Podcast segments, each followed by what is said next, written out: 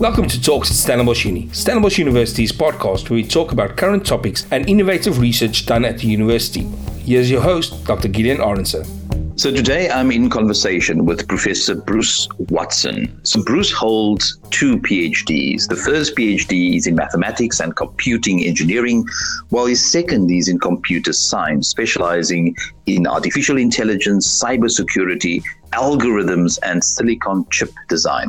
Having worked at renowned universities such as Eindhoven, King's College London, Pretoria, and Stellenbosch, and as well as leading high tech companies in the United States, Canada, and Europe, I think it's safe to say that all data travels through something that Bruce has worked on. Bruce, welcome.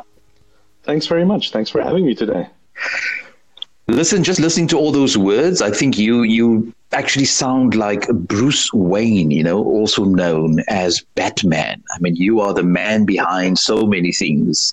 Uh, and the one who's going to just share some amazing information with us.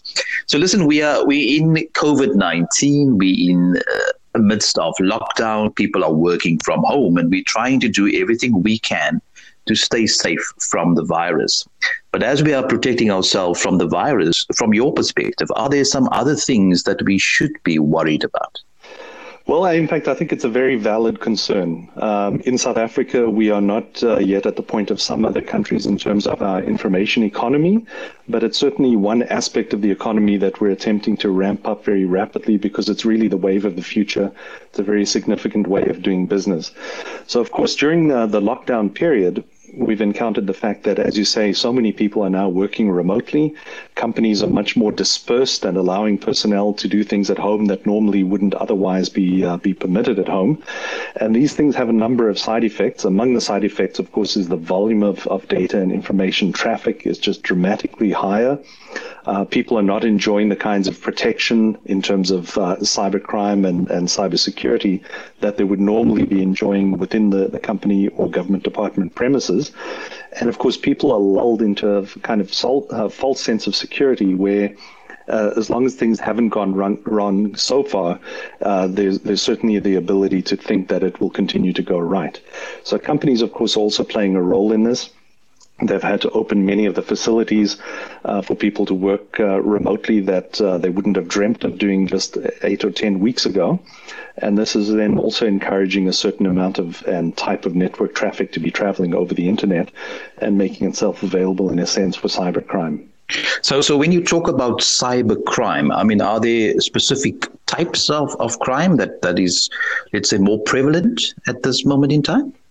Well, uh, uh, it's really the, the same kinds that we always see, but they're actually operating at a much higher level. So, if I can just name a couple of the, the underlying techniques that play a role in this, uh, one of them is uh, phishing. So many of us uh, on a weekly basis encounter emails that look genuine. They might look like they're coming from our bank or from the government department or from our doctor or from family members, of course. And these are so-called phishing emails, which either have a link attached to them uh, or a, a document attached to them that we're tempted to open because it looks like it comes from a reputable source. And these are then either laden with viruses computer viruses, of course, in this case, uh, or other techniques for infecting our computers and potentially stealing information. Aside from that, in terms of techniques, there's also the ability to capture network traffic these things have been around uh, all the time anyway, but the fact that we now have so much more network traffic means that uh, someone who's doing that kind of snooping and siphoning up our network traffic could actually go undetected much more easily than normally. And that kind of network traffic may contain sensitive information, it may contain passwords and so on. And then the third technique would be the ability to uh, for cyber criminals to be able to set up a, a website that imitates our bank or imitates one of the other organizations that we deal with and encourage us to give away information in that sense. So these underlying techniques then lead to a handful, a very small handful of end results in terms of cybercrime. One of them, which gets a lot of press overseas, is what's called ransomware. So this is where our computers and systems and data are locked up, encrypted by the cyber criminals remotely. So it remains on our computer, but inaccessible to us, and they're asking for money for that to be uh, released. Uh, one of the other things um, that's much closer to home for most people would be the notion of identity theft. So this is easily done electronically, but then allows people to go and access our bank accounts, do fraudulent transactions, open new credit cards, do things along those lines. Um, and then there are two things that fit much more squarely within the corporate world. One of them would be intellectual property theft and related to that corporate espionage. So now companies and government departments are having to have a lot more of their, their real company secrets traveling over the internet, hopefully encrypted, but it means that these things are in a sense exposed to unscrupulous um, uh, other companies, competitors, but also, of course, cyber criminals themselves. Bruce, as you were talking, I'm not just thinking, you know, I'm, I'm working from home. I work for an organization. Um, are there any liability issues? I mean, if, if I work from home and let's say the system gets hacked, um, is it my problem or is my organization still responsible to ensure that all the checks and balances are in place?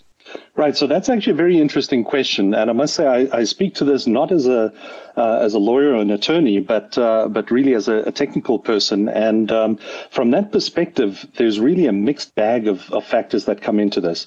On the one side, typically we actually own the infrastructure at our own houses. We uh, we lease the connection, either fiber or ADSL or some kind of 4G or 5G connection. So our internet connection is ours, and basically that's our own uh, fault. What happens on that? So people should be incentivized to pay attention to uh, to their own cyber hygiene and defending their own home network or having at least uh, proper infrastructure in place. Now, things get muddled when people, of course, are operating at home using their, their uh, work uh, computer, their laptop perhaps. And not only that, they're typically actually connected to the, the work system via VPN or something similar. And that's exactly when things get muddled because now we have corporate or government or uh, other employer traffic traveling back and forth to the home uh, over infrastructure that's actually run by the person themselves. So there's a real mixed liability uh, issue there, and it's significant exposure to companies as well not just from a liability perspective, but also just because uh, companies now have a lot of their intellectual property, trade secrets, and of course financially uh, confidential things traveling back and forth over networks to people's homes. So I would say um, this is a, a, time like no other for people to actually up their game and really have appropriate cyber defenses, not only on the, the work side, but also on the home front. So I kind of like it. You, you you spoke about cyber hygiene. You know, again in terms of the the, the COVID reality where we are sanitizing and washing our hands. So so when it comes to cyber crime, are there certain things that that maybe one can pick up that could, in a sense, warn you that you know everything is not above board? Well, on, on the one side, there are a number of tools. Obviously, you know, I don't advertise for any given tool, but people would be very wise to have uh, firewalls switched on. You know, most computers nowadays support that with using uh, Linux or a Macintosh or a Windows machine. Typically, this will actually come with that, but most people, you know, actually either feel that this gets in the way or isn't really worth their while. So it is worth uh, worth their time to switch that kind of thing on. It's also worthwhile for people to get a feel for what their computer normally behaves like. So when uh, when there is some sort of cyber attack going on, specifically using your machine to do other things, you'll typically find that your machine gets your computer gets a bit slower the fan switches on, it behaves a bit more sluggishly, and so on. So there can be non-criminal uh, reasons that that can occur, but when that kind of thing does occur, it's a good reason to uh, to go and investigate a little bit further. Then the other thing I'd like to just add in terms of cyber hygiene is, um, of course, most people don't really monitor their own behavior online.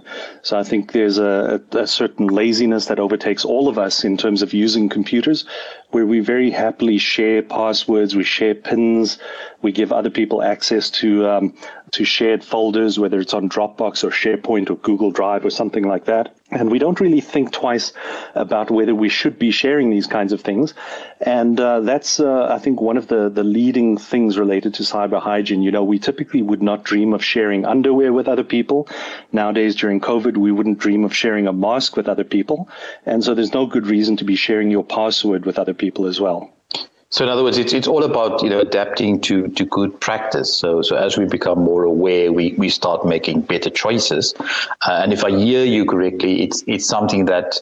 I mean, it's not as if these criminals are only targeting governments or companies. In principle, they can target everybody you know, and I'm just thinking now, uh, as we are in lockdown, I mean, we, we, we are doing online shopping and we are entertainment, we know we're watching shows. And like you say, uh, we just have to be mindful in, in terms of our practice.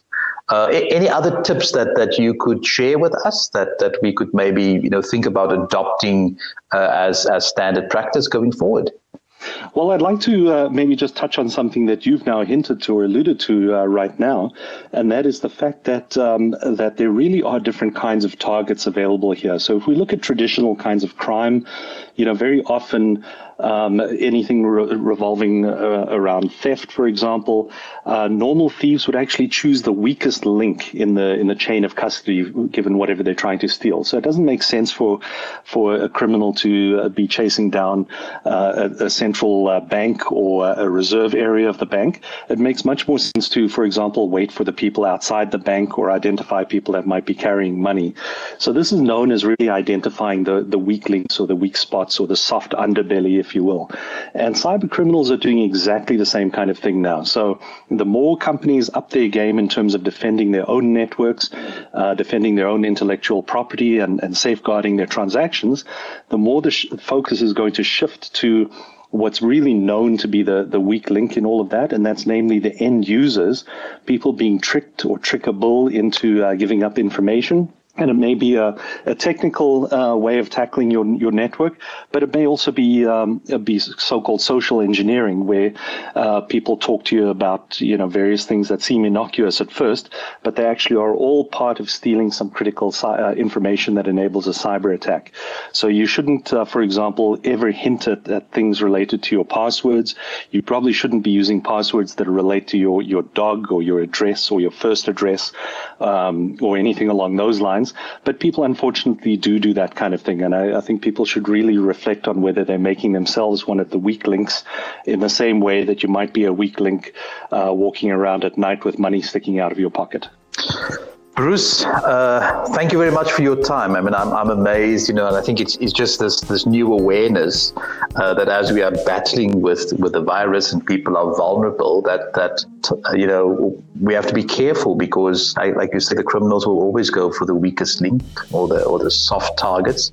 But as we, you know, adapt to some practices around let's call it virus hygiene, there's a need for us to also maybe incorporate some of those practices into the way we interact with our our hardware, our computers, and maybe just practice some cyber hygiene. So thank you for your time and thank you for just raising you know this awareness about cybersecurity and for us to to, to actually think before we act absolutely a pleasure. And thanks very much for having me and for uh, spreading the message, of course. No, thank you. Have a brilliant day. Thanks a lot. You too. Bye. Cheers. Cheers.